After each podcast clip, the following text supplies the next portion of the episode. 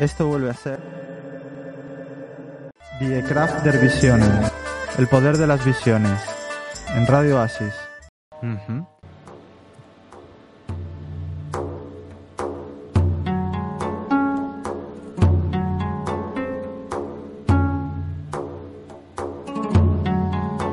Entonces,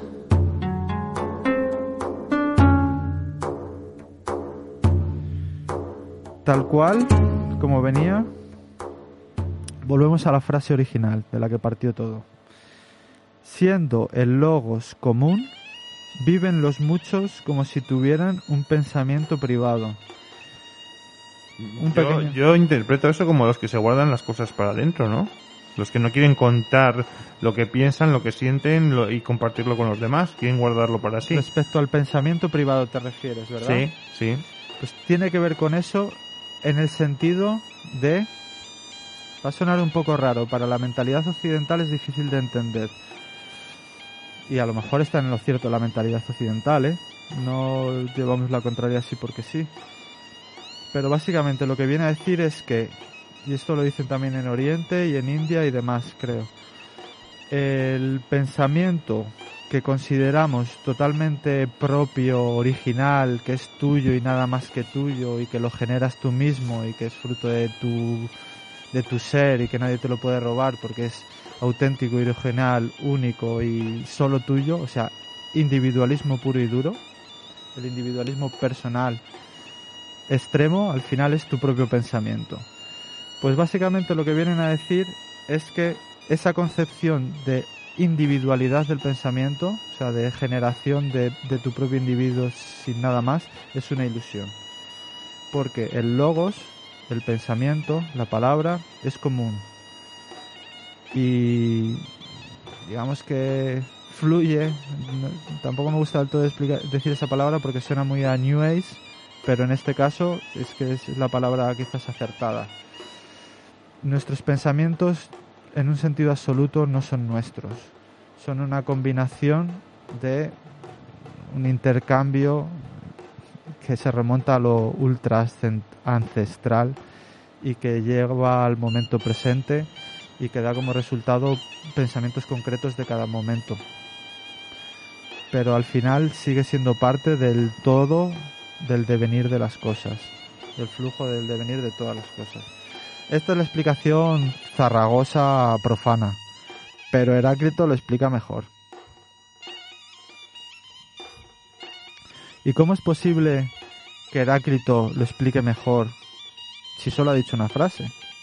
Solo ha dicho una frase, la que hemos dicho. Siendo el logos común, viven los muchos como si tuvieran un pensamiento privado. Pues vamos y voy a mencionar que ya es hora de dónde estoy sacando esta información. Autor Juan Pablo Gómez Margulis. Director Mariano Álvarez Gómez. Universidad de Salamanca. Tesis doctoral. La filosofía, la política y la teología de Heráclito de Éfeso. De aquí estamos sacando la información. La tesis doctoral de Juan Pablo Gómez Margulis. 1994. Y explica así, las cosas que los hombres toman por ajenas son de hecho comunes. Esta es la explicación sencilla de la frase. Tomamos como ajeno el pensamiento de los demás y tomamos como propio el, el pensamiento propio. Pero en realidad ambos, tanto el de los demás como el propio, son comunes, están interrelacionados. El logo, sigo leyendo, la relación es común a todas las cosas, pues al nivel del todo o universo la relacionalidad es absoluta. Es decir, el logos al final es una relación entre las cosas. Por lo tanto, todas las cosas son comunes a todas las cosas. Todos los pensamientos de todos los individuos eh, tienen una relación común, que es básicamente su forma de ser, de donde provienen. Volvemos a decir, del orden y la medida, o sea, de, de las características básicas, principales del devenir de la existencia, de por lo que existen las cosas, de que hay una semilla ordenada según una generación y una medida. Y volvemos a decir, por matizar, el orden no quiere decir que todo esté cuadriculado. Dentro del orden entra el yin y el yang, el bien y el mal, el caos y lo que se conoce comúnmente como orden. Decir, la propia palabra orden tiene diferentes acepciones. Entonces, el logos, la relación es común a todas las cosas, pues al nivel del todo o universo la relacionalidad es absoluta. Si nos salimos de nuestra individualidad y vemos desde un punto de vista más amplio, eh, todo está relacionado, hablando en plata. No, no me gusta expresar así. Perdón, Andrés. ¿Por qué te digo Perdón, perdón? perdón, ¿por qué?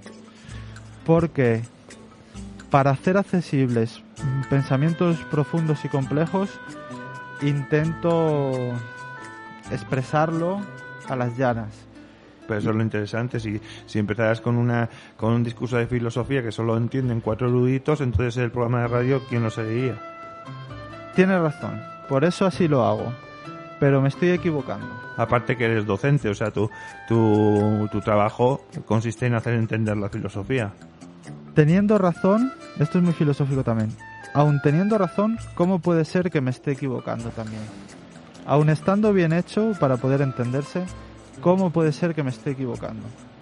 Porque no estoy diciendo lo que está diciendo Heráclito, me estoy saltando capas. Es como, yo qué sé, si me habla del átomo y yo me quedo en, yo qué sé, en lo que toco de la mesa. Ya, entiendo. Quizás que es demasiado profundo como para poderlo explicar de una forma lo que vamos a intentar. Lo estamos intentando. Bueno, hemos dicho muchas cosas. ¿eh? Yo creo que un 30% está sobre la mesa. Sigo leyendo, ¿te parece? Sí, Dice, pero los muchos, o sea, la mayoría de los hombres viven como, y entre comillas, como, como si tuvieran cada uno de ellos una manera de pensar individual. Bueno, siempre hay que matizar que cuando dicen hombres se refieren a personas, a seres humanos. Viven como si tuvieran cada uno de ellos una manera de pensar individual, privada, no relacionada con la realidad externa, sino sujeta a leyes particulares sacadas de su propio arbitrio.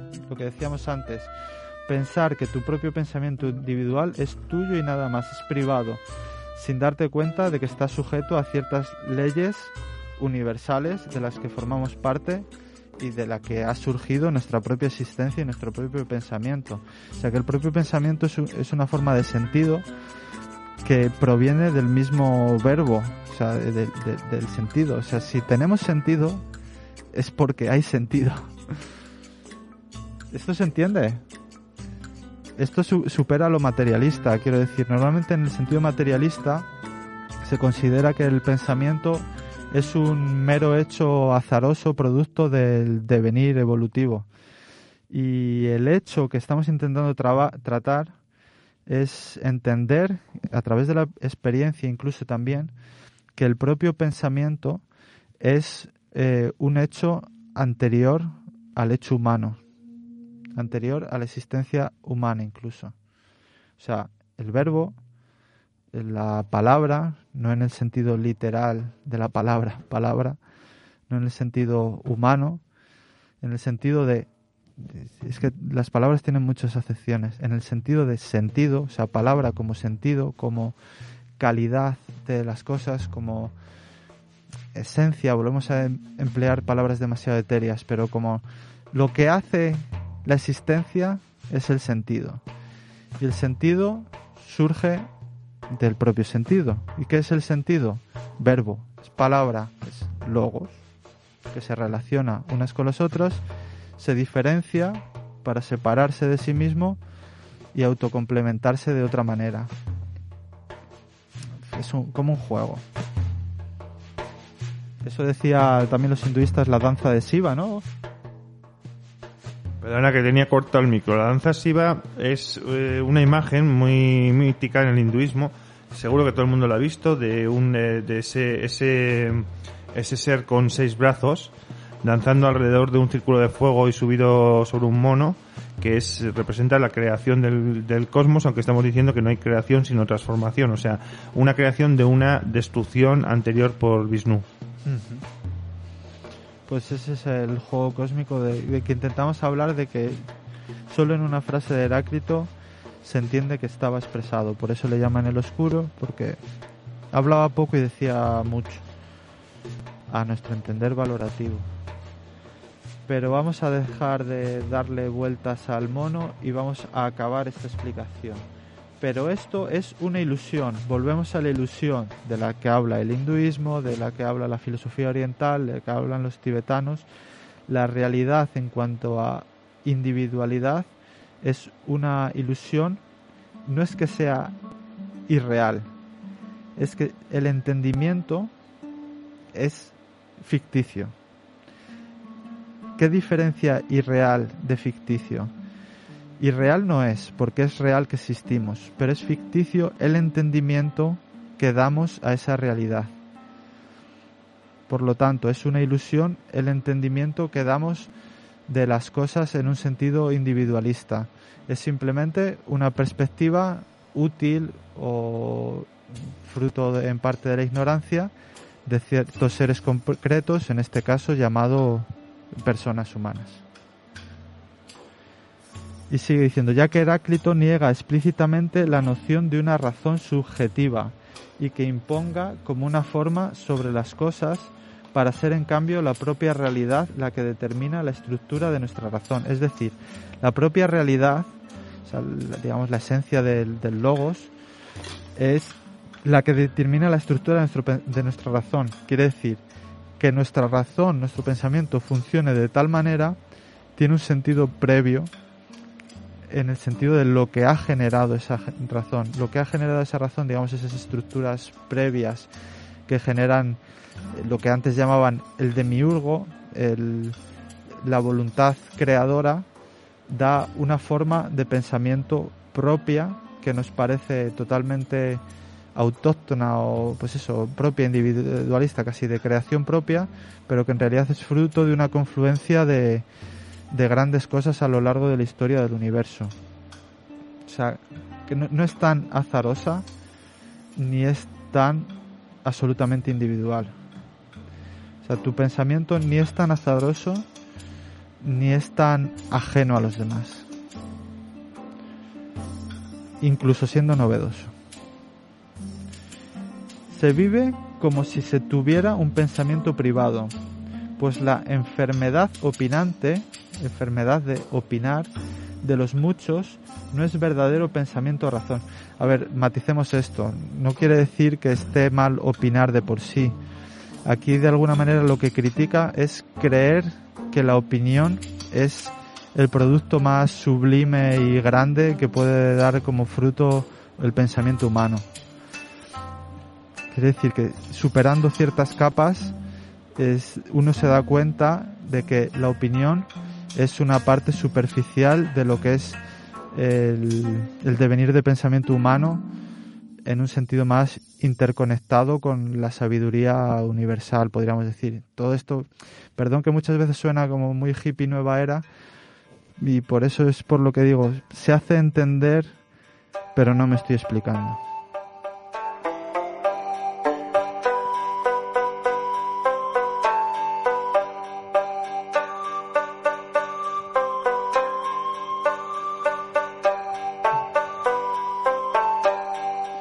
Gracias por suavizar ahí un poquito, Andrés. Estamos echando kilos aquí de... Es que, claro, una frase, un párrafo y, siete kilos de, de filosofía. Llevamos más de una hora de programa. Me gusta. Entonces dice que es un puro discurrir caprichoso de la mente que confunde su propia actividad autística, o sea, lo llama como en plan autista, o sea, pensar que tu pensamiento es individualista, propio y ajeno a todo lo demás, es como una forma de autismo, un autoengaño, eh, con el proceso de pensamiento. Es decir, pensar que tu opinión es lo más a lo que puedas llegar es una forma de autismo enfermizo de valoración de la, de, digamos, de, de la propia opinión. Hombre, el que utilices el término el término autismo, que es un poquito... Lo, es- lo- lo utiliza aquí el autor. Sí, sí, sí, sí, sí. Es, es, es un poquito delicado porque siempre que tocas de minusvalías, discapacidades, este tipo de cosas, colectivos, es un poquito siempre delicado, pero me parece acertado para hacer entender lo que quieres decirnos. Tiene razón. ¿Por qué? Porque dentro del, el- del autismo es una, un- una enfermedad, una discapacidad en la que sobre todo de niños, porque luego se puede eh, avanzar y progresar mucho en, esa discapacidad eh, a, a medida a través de la educación y de la integración, pero lo que le pasa al, niño de tres años autista es que mientras que el resto de niños de tres años desarrollan la teoría de la mente, esto es que un niño de tres años eh, sí, o sea, tú, tú puedes hacer, por ejemplo, un experimento con niños de tres años de ponerle una caja a uno y decirle esto qué es. Y esto lo, lo he visto yo en pedagogía. Esto es un castillo. Y se lo pones a otro niño de tres años y dices esto qué es. Esto es un coche y se mete dentro como si fuera un coche, ¿no? Bien, tú le pones, los juntas a los dos y les dices que qué es la caja y se pegan entre ellos porque no pueden entender que el otro niño tenga un pensamiento diferente al suyo. A medida que se va desarrollando la inteligencia del niño, el niño desarrolla teoría de la mente. ¿Qué es esto? Es decir, puedo pensar que el otro tiene un pensamiento diferente al mío, mientras que el autista piensan que todos piensan exactamente igual que él. Que ya te digo que luego a través de programas y de capacitaciones se puede desarrollar, ¿no? Entonces me parece muy acertado ese término de autista en el logos, en el, en el pensar que tu pensamiento es el único y que no hay más pensamientos que te están influyendo. Es un es un término adecuado. Estoy estoy de- de acuerdo con él. Muchas gracias por la explicación y también por la matización para no cargar mm, de negatividad a, a la palabra que simplemente está empleada Claro. de una forma metafórica. Claro, claro. No. Entonces, en este, gracias por eh, la apreciación y seguimos. En este sentido metafórico de la palabra autística, de- autista se refiere autística, bueno, dice autista, dice actividad autística. Dice, el precio pagado por la individuación extrema es la incoherencia y el autoengaño. O sea, cuando te piensas que tu pensamiento es único y que tu opinión es lo más válido a lo que se puede llegar, eh, desarrollas cierta incoherencia y autoengaño. O sea, al final es el autoengaño de quien se cree que tiene la razón solo por escuchar solo su opinión y no llegar a la interrelación de cuanto menos, cuanto menos, que menos, que mínimo, interrelación de opiniones. Muy- Y todavía eso es un grado bastante superficial. Muy interesante y decirte que eso te llevaría a la tiranía. Realmente si fueras un gobernante que solo escucha su propia opinión serías un tirano, ¿no? Claro, un gran autoengañado.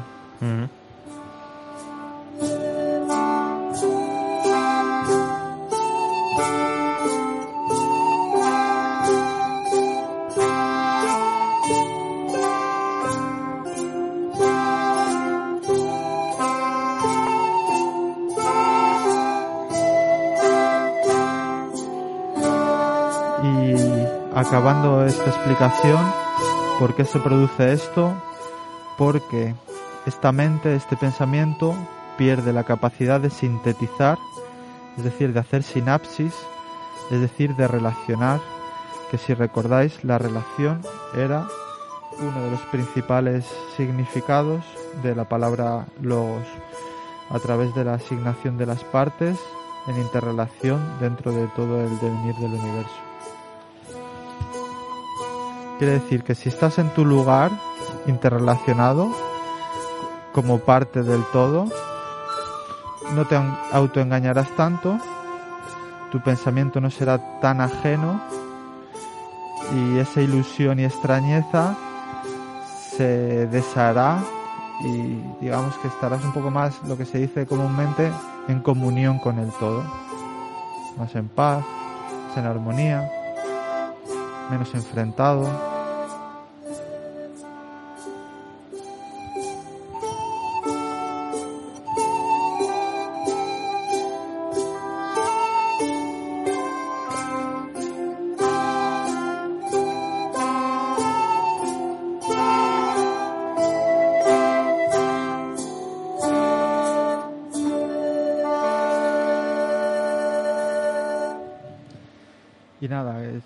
El amigo Heráclito, fíjate todo lo que hemos hablado y no hemos dicho en general lo que dice el amigo Heráclito, pues básicamente dice que la relación a la que Heráclito constantemente se refiere con el término logos, repetimos, relación, a la que se refiere al utilizar la palabra logos, es el conflicto o discordia entre los opuestos. Volvemos a lo de, a lo de siempre.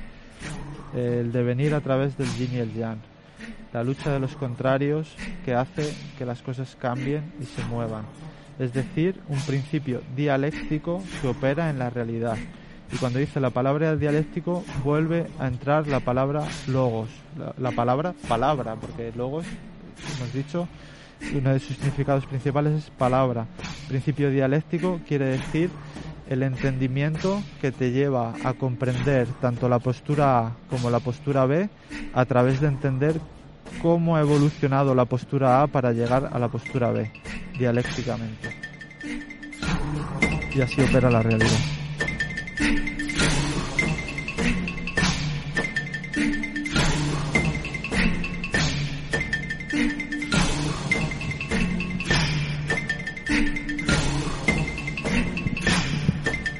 Y de esto ya solo me gustaría aportar lo que hemos hecho antes de leerlo primero un fragmento y luego introducir el término logos, luego explicar el propio fragmento, o sea, digamos una explicación filosófica concreta, detallada y con intento o amago de, de llegar al sentido, la profundidad suficiente como para entender la, la cuestión de la frase.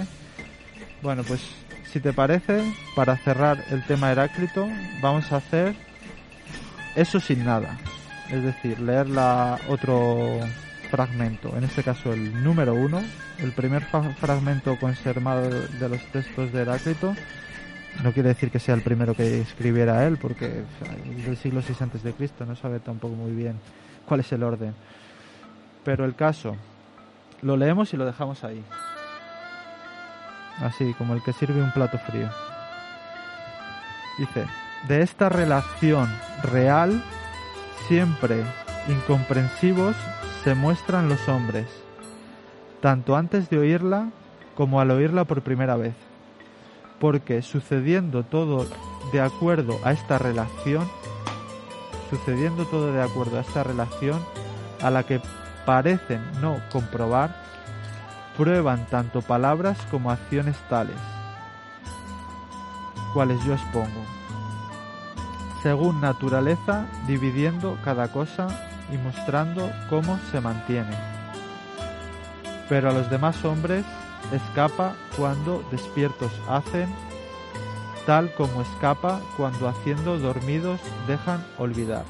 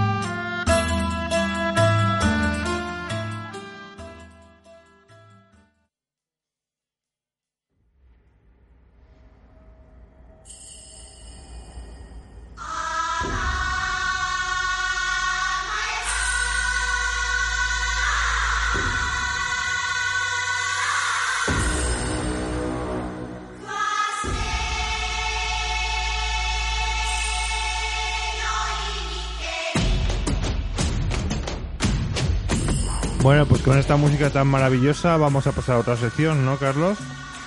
Exactamente. Para los oyentes que estén interesados, se trata de la banda sonora de Ghost in the Shell, una película manga que para muchos eh, fue copiada en muchos aspectos por Matrix unos años después.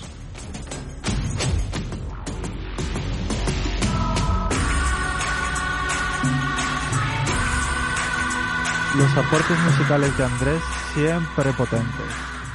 Su momento y su lugar. Gracias. Extraños dentro de la coherencia. Profundos dentro de la normalidad.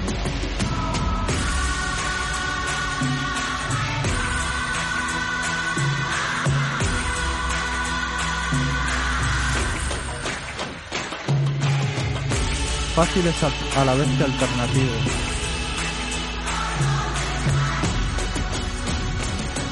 Fáciles porque te llegan. Y alternativos porque los desconocemos.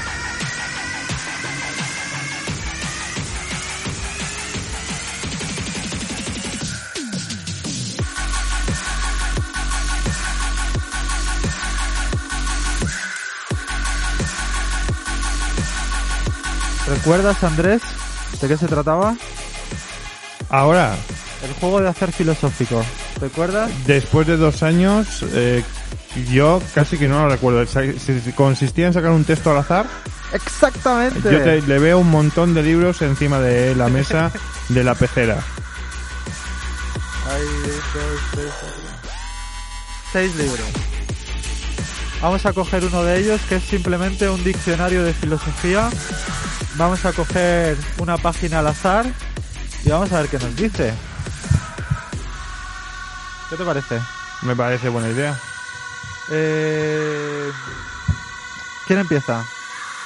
Hombre, empezarás tú porque yo no tengo libro, pero te digo, te, ¿y ¿qué, qué te parece si yo te cojo al azar una frase de Rumi?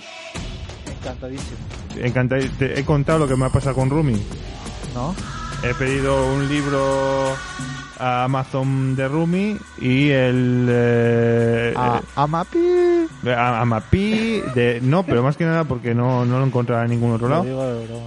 Y, y el repartidor lo, lo ha devuelto sin entregar. Entonces eh, me, me llama que hay con que las ganas. sí sí hay que hay que leer alguna frase de Rumi hoy. Dale, dale su... Pero de momento léenos tú lo que lo que te haya salido al azar. Dale tu espacio-tiempo a Rumi.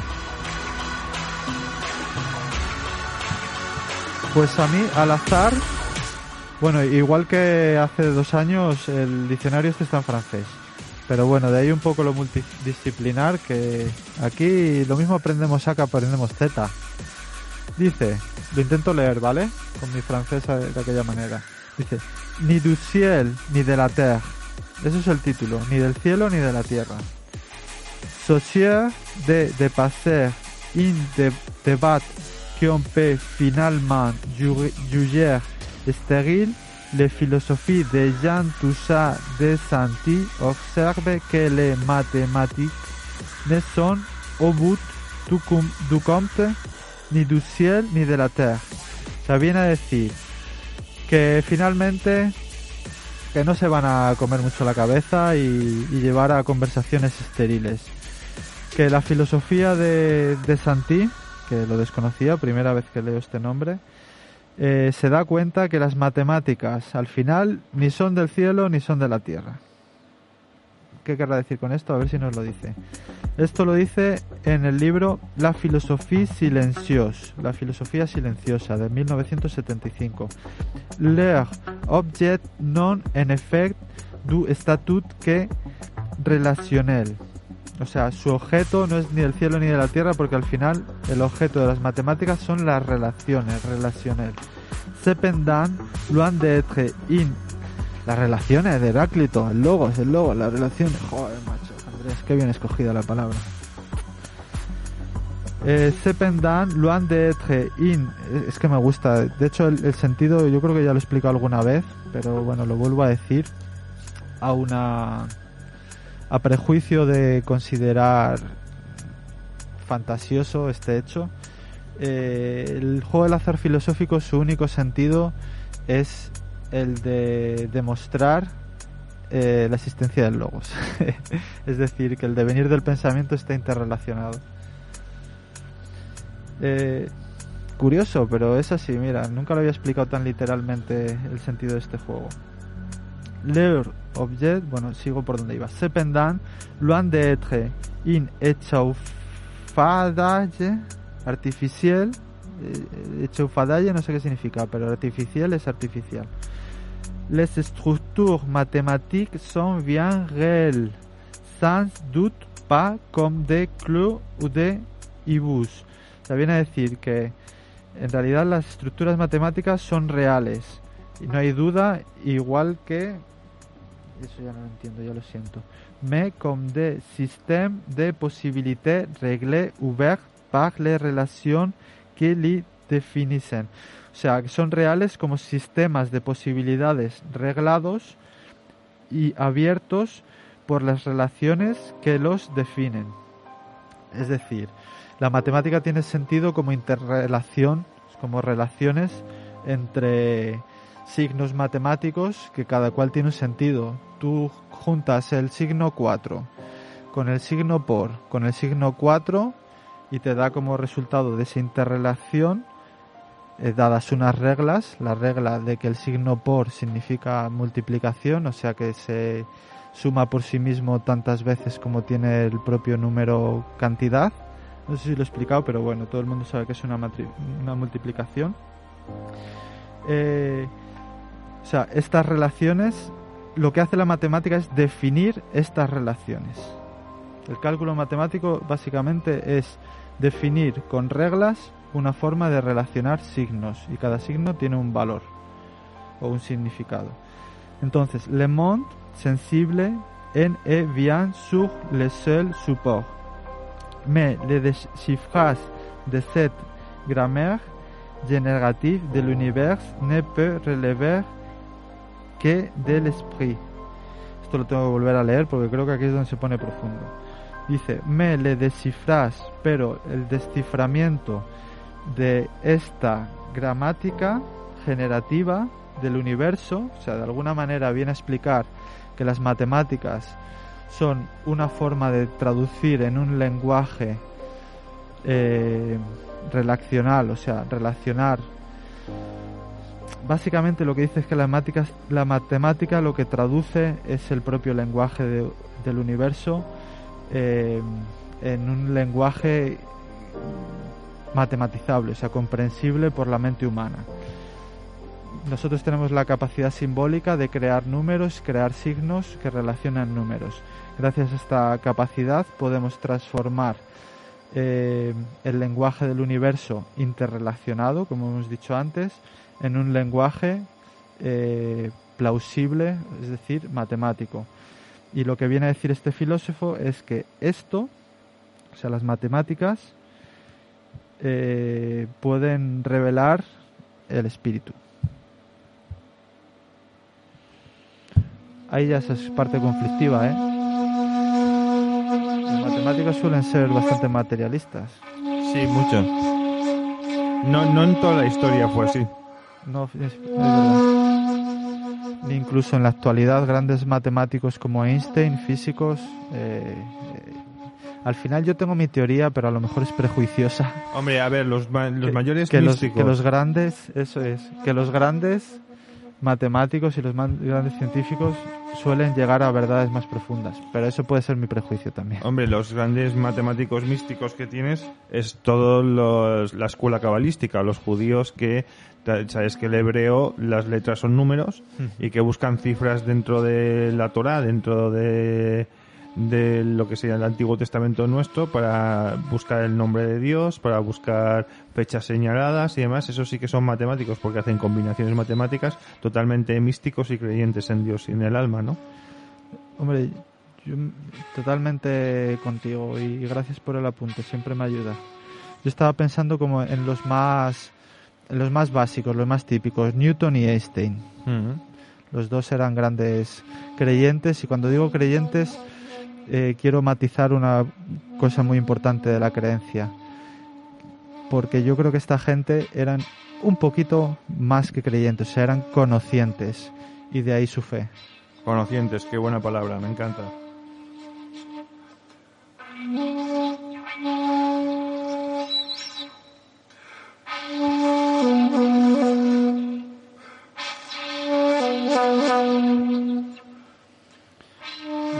Mítica frase esta de Einstein de Dios no juega a los dados, aun con sus teorías de, de la relatividad y de la física cuántica. Bueno, en realidad no, la relatividad es suya. La física cuántica creo que no, pero bueno, creo que se va deduciendo unas de otras. No, ciertamente estoy mezclando cosas. El caso simplemente que Einstein, bajo su punto de vista, entendió, le pareció entender, que aun habiendo entropía, el universo estaba ordenado. Y volvemos a lo de antes, ordenado en el sentido simple y sencillo, creo que al final va a ser el leitmotiv del programa de hoy, el del logos, en el sentido de relación, orden no en el sentido de estructura rígida, sino orden en el sentido de interrelación que genera un devenir, que genera una dirección y que es la base del sentido de las cosas. Y de las matemáticas y de lo que se pueda estudiar. Hay veces que sé que vas a subir el volumen porque es el momento, ciertamente es el momento, pero es que me quema, me quema en la lengua ahí una palabra más. ¿Quieres decir una palabra más o quieres que pasemos a palabras de Rumi? Dale a las de Rumi. Vale, vamos con unas frases de Rumi. A ver qué te sugiere esto. Te escucho. Debes derribar partes de un, de un edificio para restaurarlo. Y lo mismo ocu- ocurre con una vida que no tiene espíritu. Te la repito, que es muy buena. Debes derri- de derribar partes de un edificio para restaurarlo. Y lo mismo ocurre con una vida que no tiene espíritu. ¿Qué, qué, qué te sugiere esto? A mí lo del crash del universo y la generación de nuevos universos. Hombre, habla de una vida que no tiene espíritu. Yo lo asocio más a eh, una vida simplista, una vida llena de ego, que a lo mejor tiene que destruirse completamente, destruirse tu ego, o destruirse la vida material que llevas en la que... Destruirse el- eh, la ilusión, porque al final el ego lo que lo caracteriza es la ilusión de lo que decíamos antes, el pensamiento Sí. individualista. Claro, a lo mejor tiene que destruirse eh, tu ego, o si tienes una vida carente de espíritu porque tienes muchísima, eh, porque tu vida es muy materialista, pues a lo mejor tiene que destruirse todo tu negocio, todas tus ganancias para construir el- ese espíritu, ¿no? Para que ese espíritu florezca. ¿Te parece? ¿Tú crees que Dios nos ama? Sí, yo creo que sí.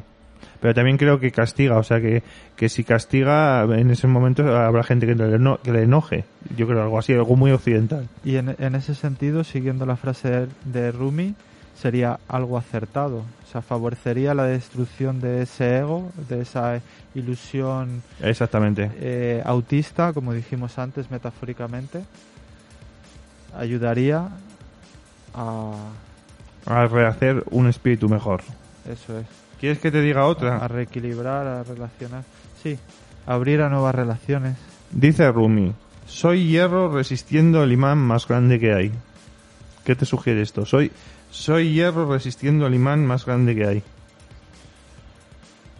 Le pega la música.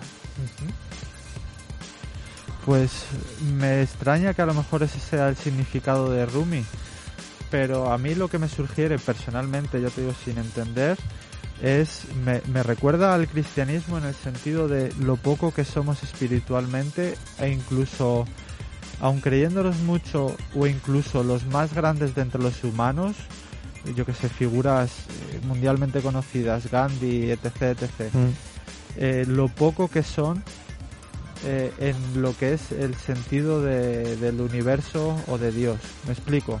Cuando dice soy hierro que no se deja atraer, Sí. por, eh, yo, yo lo entiendo en el sentido de que aun siendo la fuerza divina el, el imán más poderoso posible y nosotros siendo hierros mm, ejercemos toda nuestra fuerza para, para no dejarnos influenciar por, por el propio Por Dios. sí por el propio sí Pues parece, y yo lo interpreto así también, que es al contrario. Es la, la atracción hacia las tentaciones, hacia el mal. Y el hierro que resiste la santidad. O sea, yo soy un santo, porque Rumi digamos que es como un santo dentro del Islam, porque es- estoy resistiendo la, la enorme atracción de las tentaciones del pecado. Parece que es eso. tendrás tú más razón que yo También he leído sobre interpretaciones de Rumi, no es que sea yo el más listo con lo que le hablabas del logos. Eso nadie, está bien nadie, na- nadie descubre nada, está todo descubierto, no hay nada bajo, no, nuevo bajo el sol, ¿no? está totalmente bien dicho pero me parece muy interesante que de una misma frase Se saquen los sentidos contrarios. los sentidos contrarios, pero no por ello eh, incomplementarios. Exacto, exacto.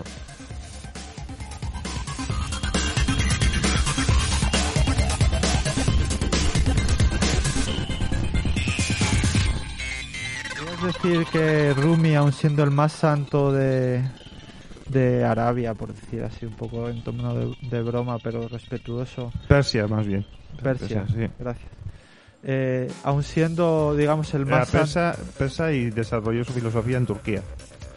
o sea, que valdrían ambas cosas, o sea, él ejerciendo eh, su voluntad eh, en pro de la santidad, aún así sería eh, algo desvirtuado de cara al fin último de su santidad. No sé si me explico. Pero vamos a ver, porque sea tentado no quiere decir que no sea santo. O sea, si tú estudias los santos cristianos, todos son tentados, como San Antonio. O sea, la santidad no consiste en no, en no tener tentaciones, consiste precisamente en resistirlas. Eso está en todos los santos, ¿no? Vale, entonces simplemente agradecemos la, la frase sin buscarle tres pies al gato. No, le podemos buscar los tres pies al gato, perfectamente, sí. Sí, sí. Porque lo que digo yo es cierta interpretación de esa frase, pero la frase es muy interpretable. Tu interpretación también es, es curiosa. También hay quien se resiste a la enorme atracción de Dios y se empeña en ir en dirección opuesta a Dios también. También lo hay.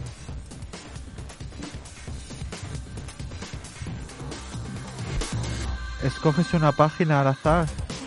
¿Cuántas, cua- ¿Cuántas páginas tiene el libro?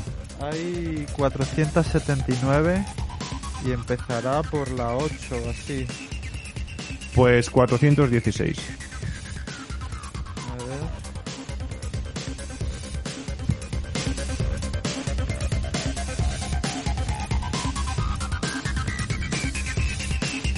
Uf, tema arduo, ¿eh? Arduo, pero un poco menos metafísico, un poco más terreno. Pues vamos a poner pies en la tierra. Ha salido Adam Smith. Adam, Adam Smith no, no tiene que, ah, que ver con... Ah, no, ese es John Smith. Estaba pensando en el fundador de los mormones. No, este tiene que ver con filosofía económica. Economi- econ- economista, sí, Adam Smith es economista. Es, es en lo que se basa la economía de Estados Unidos, ¿no? Más o menos. Creo que sí. Sí. El liberalismo. Eso es, el liberalismo. Pues Adam Smith dice algo así, bueno, no, no, esto es una explicación, ¿eh? es un diccionario, no son palabras literales. Dice, de la moral a la economía. Intento traducir directamente porque si no es un rollo a lo mejor. Yo te diría que por, eh, por eh, fluidez de- del programa y por lo que conozco de radio, si son textos largos, dilos, tra- tradúcelos directamente. Puede decir, si el oyente no conoce el idioma, ¿para qué estar oyendo? O sea, si yo no sé alemán, ¿para qué estar oyendo un texto en alemán? Pe- pe- pediría que me lo traduzcan. Por eso en, en la televisión o te ponen subtítulos o te lo doblan, ¿no? Si, a no ser que fuera una, una pequeña frase como Carpe Diem. Lo voy a intentar, pero Vale, no sé si voy a vale. conseguirlo. Dice, en realidad, eh, las dos cosas más importantes de la obra de Adam Ed- Smith están estrechamente ligadas y perfectamente coherentes, es decir, la moral y la economía. Eh, moralista antes de ser economista, o sea, dice que Smith era moralista antes de economista. O sea, el liberalismo ya sabes tú que tiene un gran componente moral. No vamos a, bueno, sí, si quieres, a juzgar o valorar si esa moral es valiosa más o menos. Al final, el moralismo lo que trae a veces es cierto dogmatismo que hace que tenga virtudes por un lado y defectos por el otro. Quiero decir, que se deje cosas fuera que desequilibran la balanza.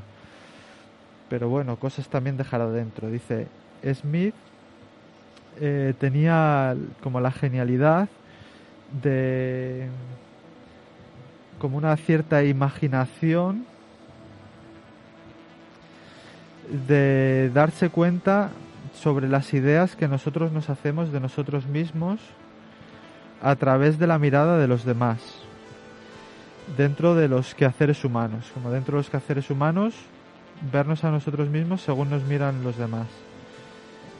Entonces, eh, su sujeto, o sea, lo que él intenta estudiar no es tanto el Homo economicus, o sea, la persona en un sentido económico, o sea, la forma de vivir económica de las personas, eh, como podríamos creer, ¿no? Al ser economista, filosofía de la economía, parece que todo gira en torno a eso, pero dice que, eh, contrariamente, el individuo egoísta, eh, preocupado esencialmente de sus intereses materiales y de estrictamente su, su bienestar económico, dice que al contrario, eh, ha mostrado eh, hasta qué punto tenemos necesidad de, esta, de, de nuestros semejantes para existir. O sea, es decir, que hacer tanto hincapié en el punto de vista egoísta, económico, de nuestras necesidades materiales, lo que muestra es hasta qué punto tenemos necesidad de nuestros semejantes para existir. Hombre, creo que se está refiriendo claramente al comercio, ¿no? O sea, te quiero decir que yo me centro en vender muchas patatas para ganar muchos euros o muchos dólares en su caso. ¿Y qué hago con esos dólares si no hay comerciantes que me vendan ropa, comerciantes que me vendan eh, energía, comerciantes que me, vean, me, vendan casa? O sea, mi egoísmo, el, mi egoísmo para conseguir un montón de dinero, lo que me, demuestra es lo que dependo del resto para poder eh, sacar algo fructífero de esa ganancia. Porque Adam Smith está en un mundo de comercio, ¿no? En un mundo de, y, apuesta por la libertad total del comercio. Si tú eres autosuficiente, como era la economía de autosuficiencia, que tienes tu casa, tus gallinas, tu cerdo y tu huerto y no comercias con nadie, pues probablemente no seas muy egoísta porque es una vida muy humilde, pero no dependas de nadie más. Sin embargo, el mundo el que él que él planifica, que a día de hoy ya es tremendo, porque ya dependemos de China para tener lo más básico, dependemos de la India, dependemos de los países árabes para el transporte, para el, petróleo. Nuestro egoísmo eh, nos lleva al comercio, al depender de los demás. Yo creo que, es eso. Totalmente. Quiero hacer un pequeño hincapié sobre la música que estamos escuchando, que es eh, la, la música que estamos escuchando es La aventura de las plantas es uno de los eh, primeros discos que se grabaron con un ordenador, pero para nada tiene que ver con el techno como estilo, sino que es un estilo muy ambiental y es una, un disco que, recomiendo, lo voy a poner de fondo todo el tiempo, La aventura de las plantas. Dale, dale.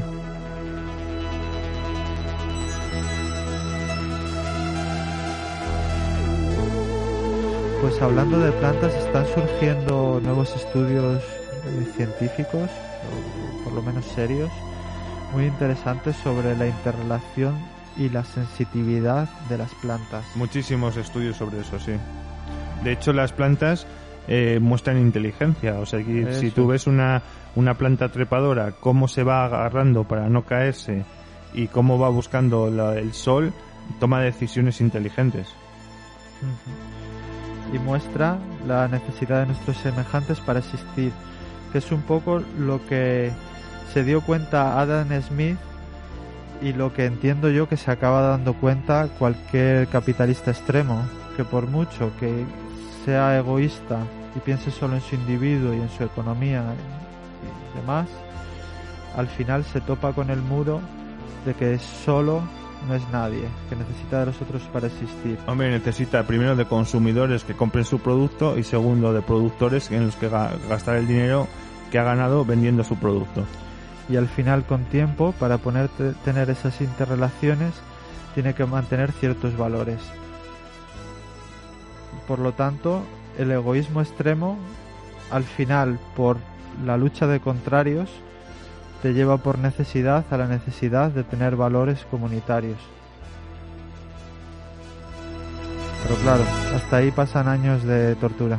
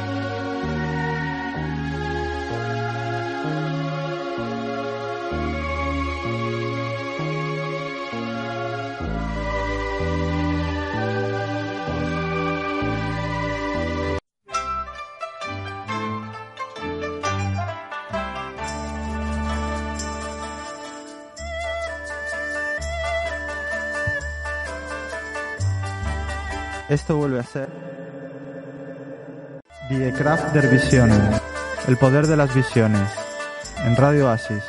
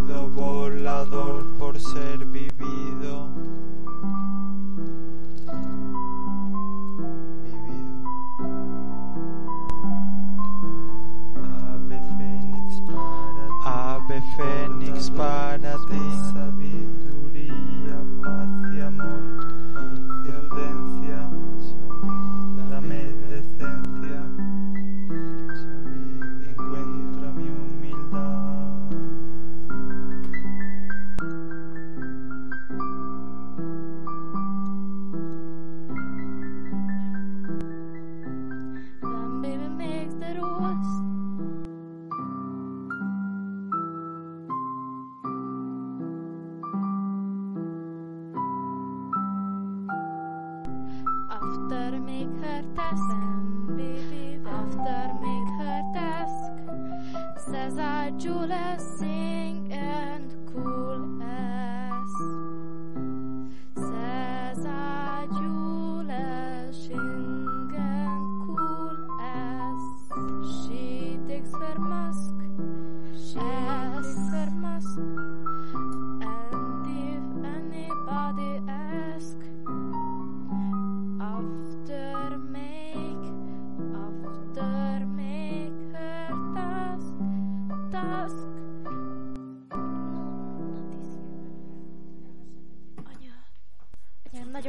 nagyon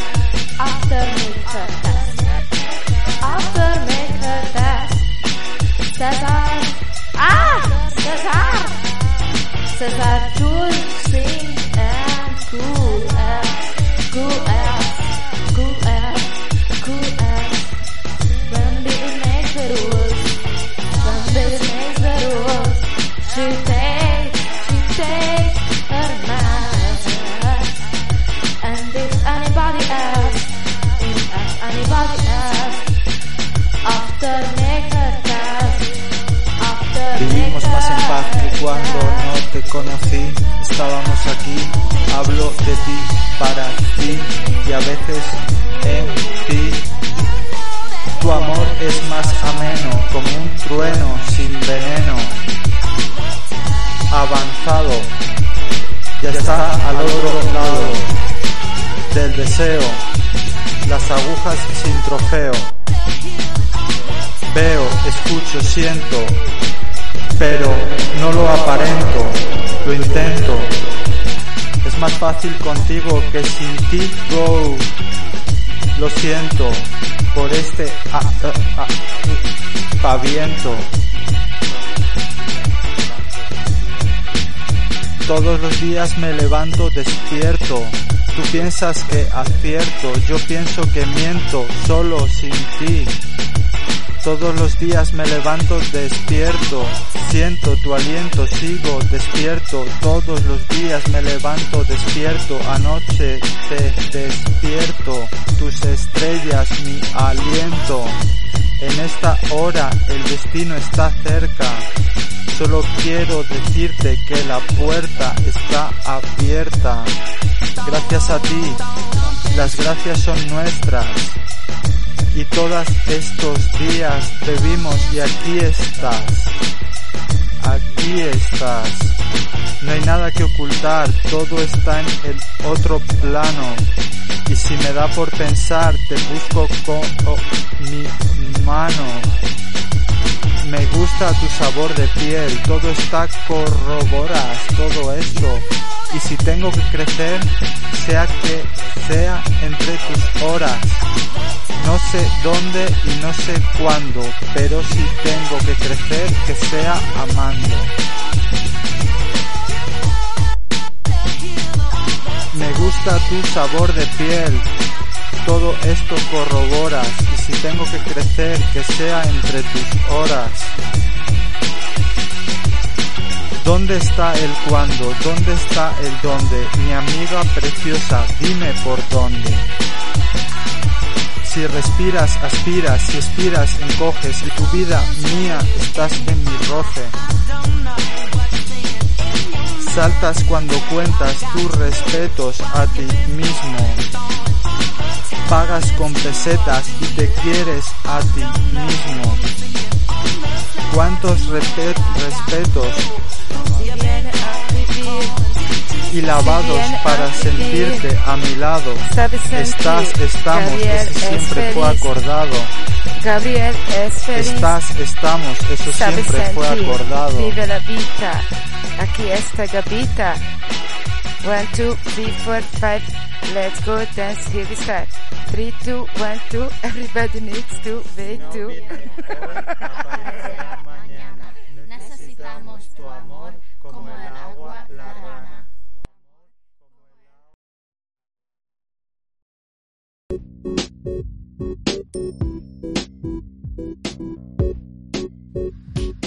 Yo, tú, él, estás aquí, ¿quién? Doy, voy, hoy, estoy, ¿quién? Renace la miel, amanecer, y langostinos, vinilos, canciones y amores, solitarios, armas y diarios, solitario es estuario, antiguo como un libro, de papiro, amor, eterno, eterno, cuaderno, serio, empapado, como morir a tu lado, mares y océanos secretos, paz, de paz en calma. No escucho más las cosas. Los divanes rosas y pétalos azules, colores besos, en cloro, añoro, lluvia fresca. Amanece si refresca. Degredos, a tu altar, naturaleza. Como chilas no hay pereza, ahí te quiero, suma el aire a tu esmero. De subida en bajada, a tu hocico alimenta y piensa el renacer de este verde atardecer. Piensa en tu placer intergeneracional, el placer de ver sanar en cuatro generaciones y después aportar, portar en su vida, amiga, no encontrada, perdida, no hallada, siempre viva. Lo que está siempre no se habla. Lo que une el monte con la playa. Tu movimiento es el tiempo, se hace lento, como un porvenir. En él estamos aquí, sembrando árbol de cereza. Belleza significa naturaleza, belleza significa naturaleza.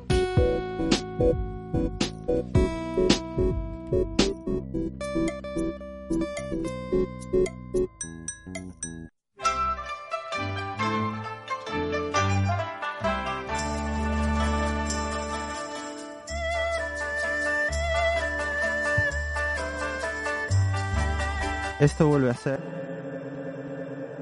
Die Kraft der Visionen, el poder de las visiones, en Radio Asis. Ujú.